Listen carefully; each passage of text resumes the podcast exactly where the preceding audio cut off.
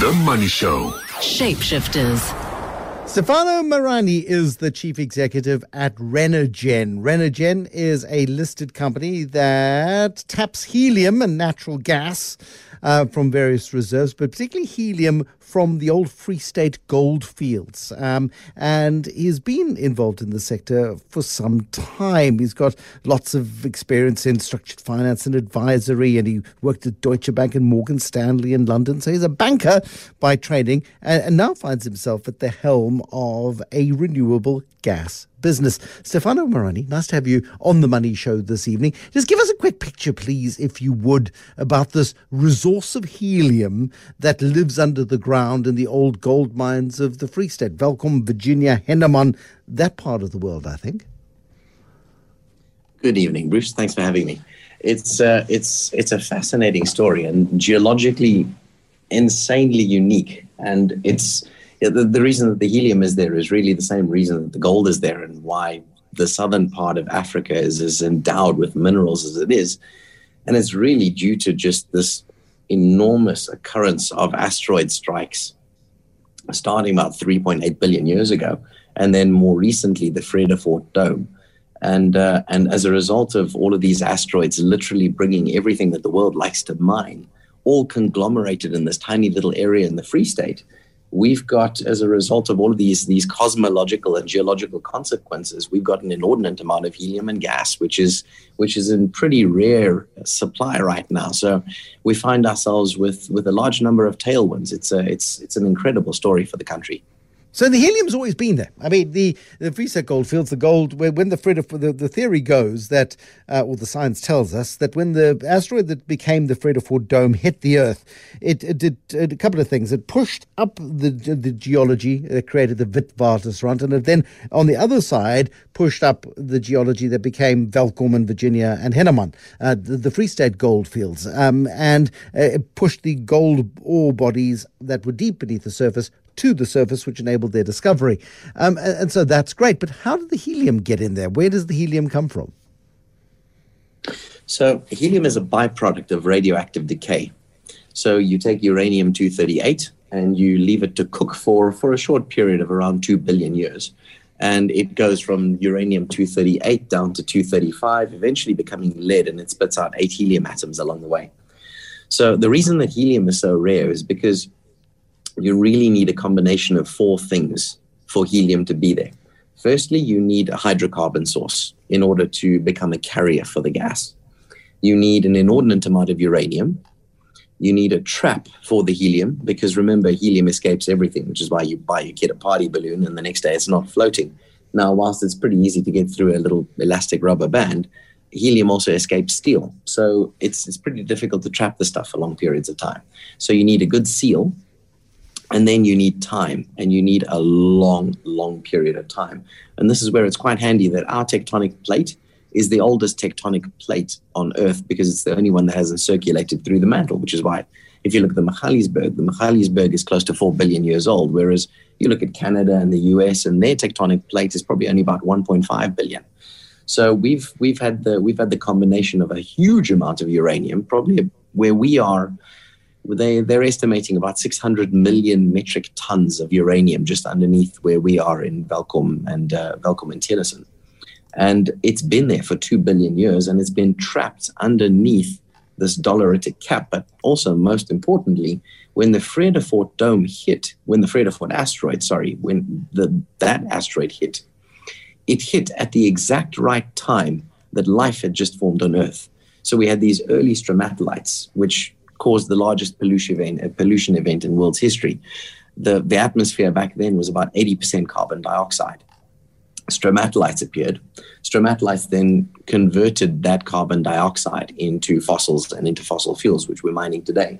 And now we find C O two in our atmosphere at a paltry little zero point zero five percent compared to the eighty percent before. But those stromatolites were trapped underground, and they evolved to their surroundings, and now they they consume carbon in the rocks, and they produce methane, and that methane carries the helium up to the surface. And, and that's what goodness. we mine. That's where we get the L N G from and the helium. But now, methane is, was the enemy of gold mining. Methane is the enemy of gold mining. Canaries in the coal mines, and um, you know that Absolutely. gas is toxic to to humanity. So it's been tapped off for as long as people have been mining in those areas and burnt off. So we've burnt off probably billions of dollars worth of, of methane and helium over an extended period of time. Absolutely, we have. Uh, the only thing that I'd correct you on over there, uh, Bruce, mm. is. Actually, methane is not toxic to humans at all. It's it's completely inert to humans. Your your body produces methane. If it were toxic, you'd be dead. This is this this I believe to be true, uh, but it, it but it is explosive, and that's why it's dangerous. So um, correct. The, correct. um uh, that that's why it was it was removed from the mining process and burnt off. But lots of helium. So how then do you sort of trip across, uh, trip over helium and realize that there is a valuable resource in an area which has become quite despondent about the future? I mean that that whole part of um, the seventies were the heyday of gold in South Africa, and of course those were the boom times for for those areas of South Africa, and since then things of course um, haven't gone well for that part of the world. You then stumble across, scientifically access this wonderful resource of helium. Yeah, I mean when when Nick um, the, the the co-founder of the business and I stumbled across this, we we we bought the asset back in twenty twelve, and we we, we were literally just buying the country's only onshore petroleum production right, and that was the asset. No one knew how much gas was there. It had no proven reserve. Um, and so we, we we got we got the we got the asset at a pretty good price, but we were literally just going to produce a paltry little one point four megawatts of power for one of the neighboring mines. That was that was the sole extent of the deal, um, and that was because the previous owners hadn't shown any readings of helium in the gas.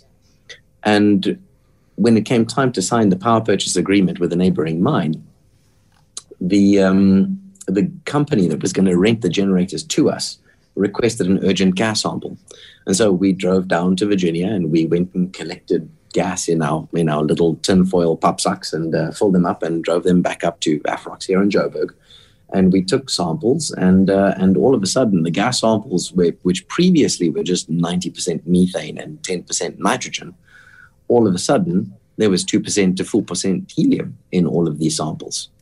And then we realized that the previous owners had had these pop socks in the back of their pickups for about a month, and so the helium had escaped, and so they never knew what they had. And uh, bingo, the rest is the rest is kind of history.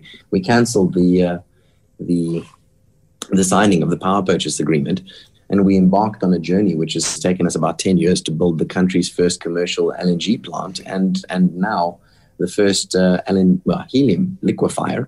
And it'll put South Africa on the map as the eighth helium-producing um, country in the world. But, you know, I mean, to, to your point, and mm. sorry, go, go for it. Now, two to four percent yield, is that significant? I mean, is that by global helium standards a good dose of helium to, to be able to extract? Let me put it this way. So Qatar produces about twenty percent of the world's helium.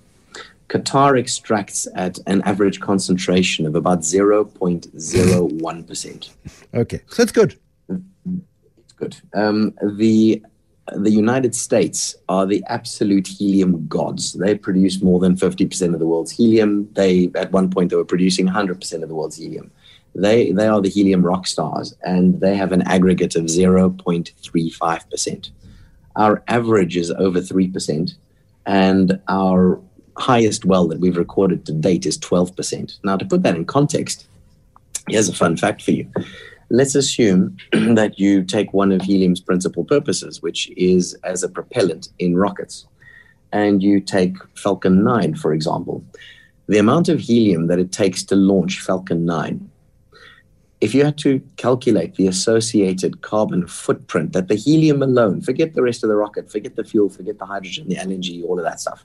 If you just look at the associated carbon footprint of extracting the helium, if you had to if you had to launch that rocket using Qatari helium, the helium alone would produce a carbon footprint of one point one million metric tons of C O two per rocket launch.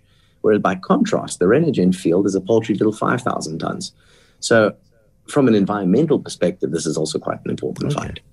Uh, and, and we need to talk more about this, Stefano Marani, Chief Executive at Renogen, a science lesson, a money lesson, a mining lesson, many lessons. Um, with Stefano Marani this evening, more with him in a moment. The Money Show.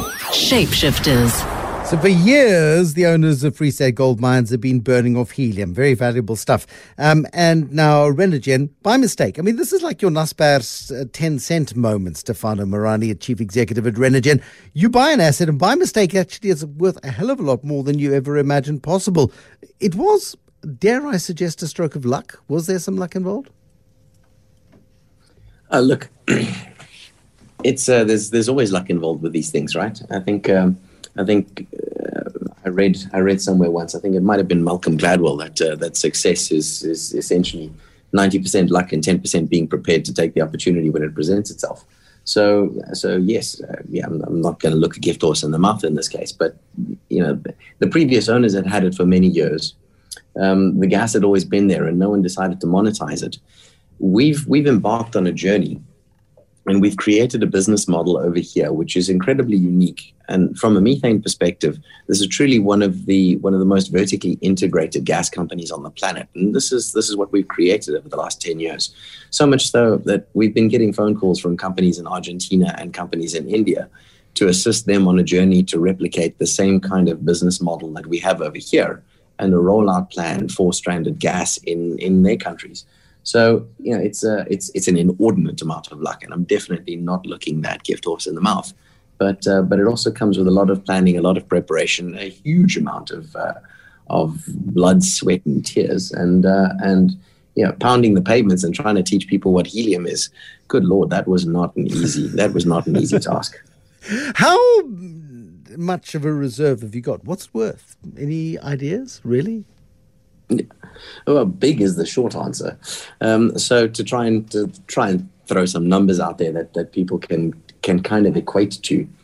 Um, let's put it this way: the the two P numbers. So again, I, I put out an acronym over there, but the um, but the um, the reservoir engineers classify these things according to statistical models, and they say that the that the proven methane underground, the, the stuff that you can extract, sits at around four hundred billion cubic feet of methane.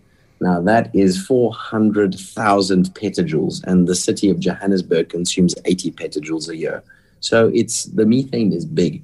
By contrast, the helium is gargantuan. That's thirteen point two, uh, sorry, thirteen point six billion cubic feet of helium at a proven level. The world consumes seven billion per annum. So if we had to supply, say, ten percent of the world, the, uh, this would our proven reserve would vastly exceed Um, our production right capabilities. And then you put into context that our proven reserve is only fourteen percent of our acreage. There's a lot down there. Incidentally, if you want a quick back, back of the batch box calculation, I told you there's thirteen point six billion cubic feet of helium. one billion cubic feet of helium has a surface value of two hundred fifty million U S dollars. Got you. How? What? What? What do you have to do to beneficiate the helium? I mean, you it, it, it oozes, fizzes, escapes like gas out of the ground. Uh, how do you catch it and then preserve it in a way that it doesn't escape? This is this is where the science lesson gets really fun. So you take it out the ground, you scrub it of all of its impurities, and the impurities are hydrogen and neon and carbon, di- uh, carbon dioxide. So you take that stuff out. That's pretty simple. Then you're left with just methane, nitrogen, and helium. You supercool it to minus one hundred sixty-two degrees Celsius. Now, bearing in mind, dry ice is only minus seventy. So now you're starting to get down to some super cold temperatures. At minus one hundred sixty-two, the methane falls out, and that's what we call L N G. That gets put into giant tanks, and we put them into trucks, and then we send them off to the market, and our customers use them as a substitute for diesel in their trucks, a panel which you actually you, um, yep. you moderated for us. So the uh, that L N G goes off, and that, that substitutes diesel. The trucks save an inordinate amount of money, and we save the planet, and everyone goes off happily to the sunset because we're saving we're saving the atmosphere. The the remaining gas is now half nitrogen, half helium. You take that gas at minus one ninety-five, and then you take it down uh, at minus one sixty-two. You take it down to a further minus one ninety-five Celsius. At that point, the nitrogen falls out as liquid nitrogen, and you're left with absolutely pure helium, laboratory grade, except that it's still in gaseous phase at minus one ninety-five degrees Celsius. You then send that through an inordinate number of processes with these fantastical little gadgets that cost like eighty thousand euros for a turbine the size of my pinky nail. And that gets the helium down to minus two hundred sixty-nine degrees Celsius. And then it's liquid. Then you pour it into a truck and you got forty-five days to get it to the customer. Where are your customers? Because this is not something that we're ready for in South Africa, I don't think. No, our our little pilot project, which which is a which is a tiny tiny little project by by global standards, will produce a paltry little three hundred fifty kilograms of helium per day, and that's already one and a half times the entire country's consumption. So South Africa does not use that much helium. The the biggest customers are the United States, Europe, China, and Japan, and that's because of its uses. It's predominantly used in M R Is, in rocket launches, and in high-end electronic manufacturing. So you can't make cell phones, T Vs, you can't make fiber optic cables. Basically, any single creature feature that you enjoy today, take helium away and it disappears off the face of the planet and you've got no ability to manufacture it. So it's it's pretty important. So so then, how, so at the moment you're producing three hundred fifty kilograms of the stuff a day, um, or Correct. Have you expanded? Be, so so what is what are you heading towards? And do you have markets set up and ready and and waiting to to buy the stuff from you? Yeah, so we uh, we turn the first plant on. We go into hot commissioning in December. So hot commissioning is just basically a fancy word for saying that we we run some gas through the plant to make sure that everything that we've built works. Then in uh, in January, January we turn it on and we start cooling the thing down. February, we start filling our tanks. And February, March, we're in commercial operation selling helium and L N G to customers. Um, then more recently, we announced, uh, following the discovery as to how much gas was underground, we've done the full feasibility study on what our second plant will look like. So this was this was the... This was the hors d'oeuvre, for want of a better, uh, better description. This was the little pilot phase, just to see if we could, if we could, uh, if we could turn it on in, in that part of the world. Now that we know that we can do it, now we're going for the big boy, and the big boy is a uh, is a twelve billion rand project, and that will produce five tons of helium per day. Five tons is about eight percent of the entire planet's helium consumption, and it will produce some a little bit over five hundred tons. Of L N G per day, which is a significant amount of energy. In terms of the customers that you'd asked about, they're some of the biggest gas companies in the world. Linde, listed on the New York Stock Exchange. I think they've got a market cap of in excess of one hundred thirty billion U S dollars. Mm. Um, Messer, the Euro, Europe's biggest uh, gas company. Um, E C Auto. So chances are from twenty twenty-four onwards, if you buy a German luxury vehicle, the airbags will all have helium from the Free State. Um, it's it's it's blue chip international customers like that that we've that we've pre-sold the helium from the phase two project, and that phase two project we're anticipating a turn on date in twenty twenty-four. Astonishing story. Stefano Marani, Chief Executive at Renogen. That is amazing.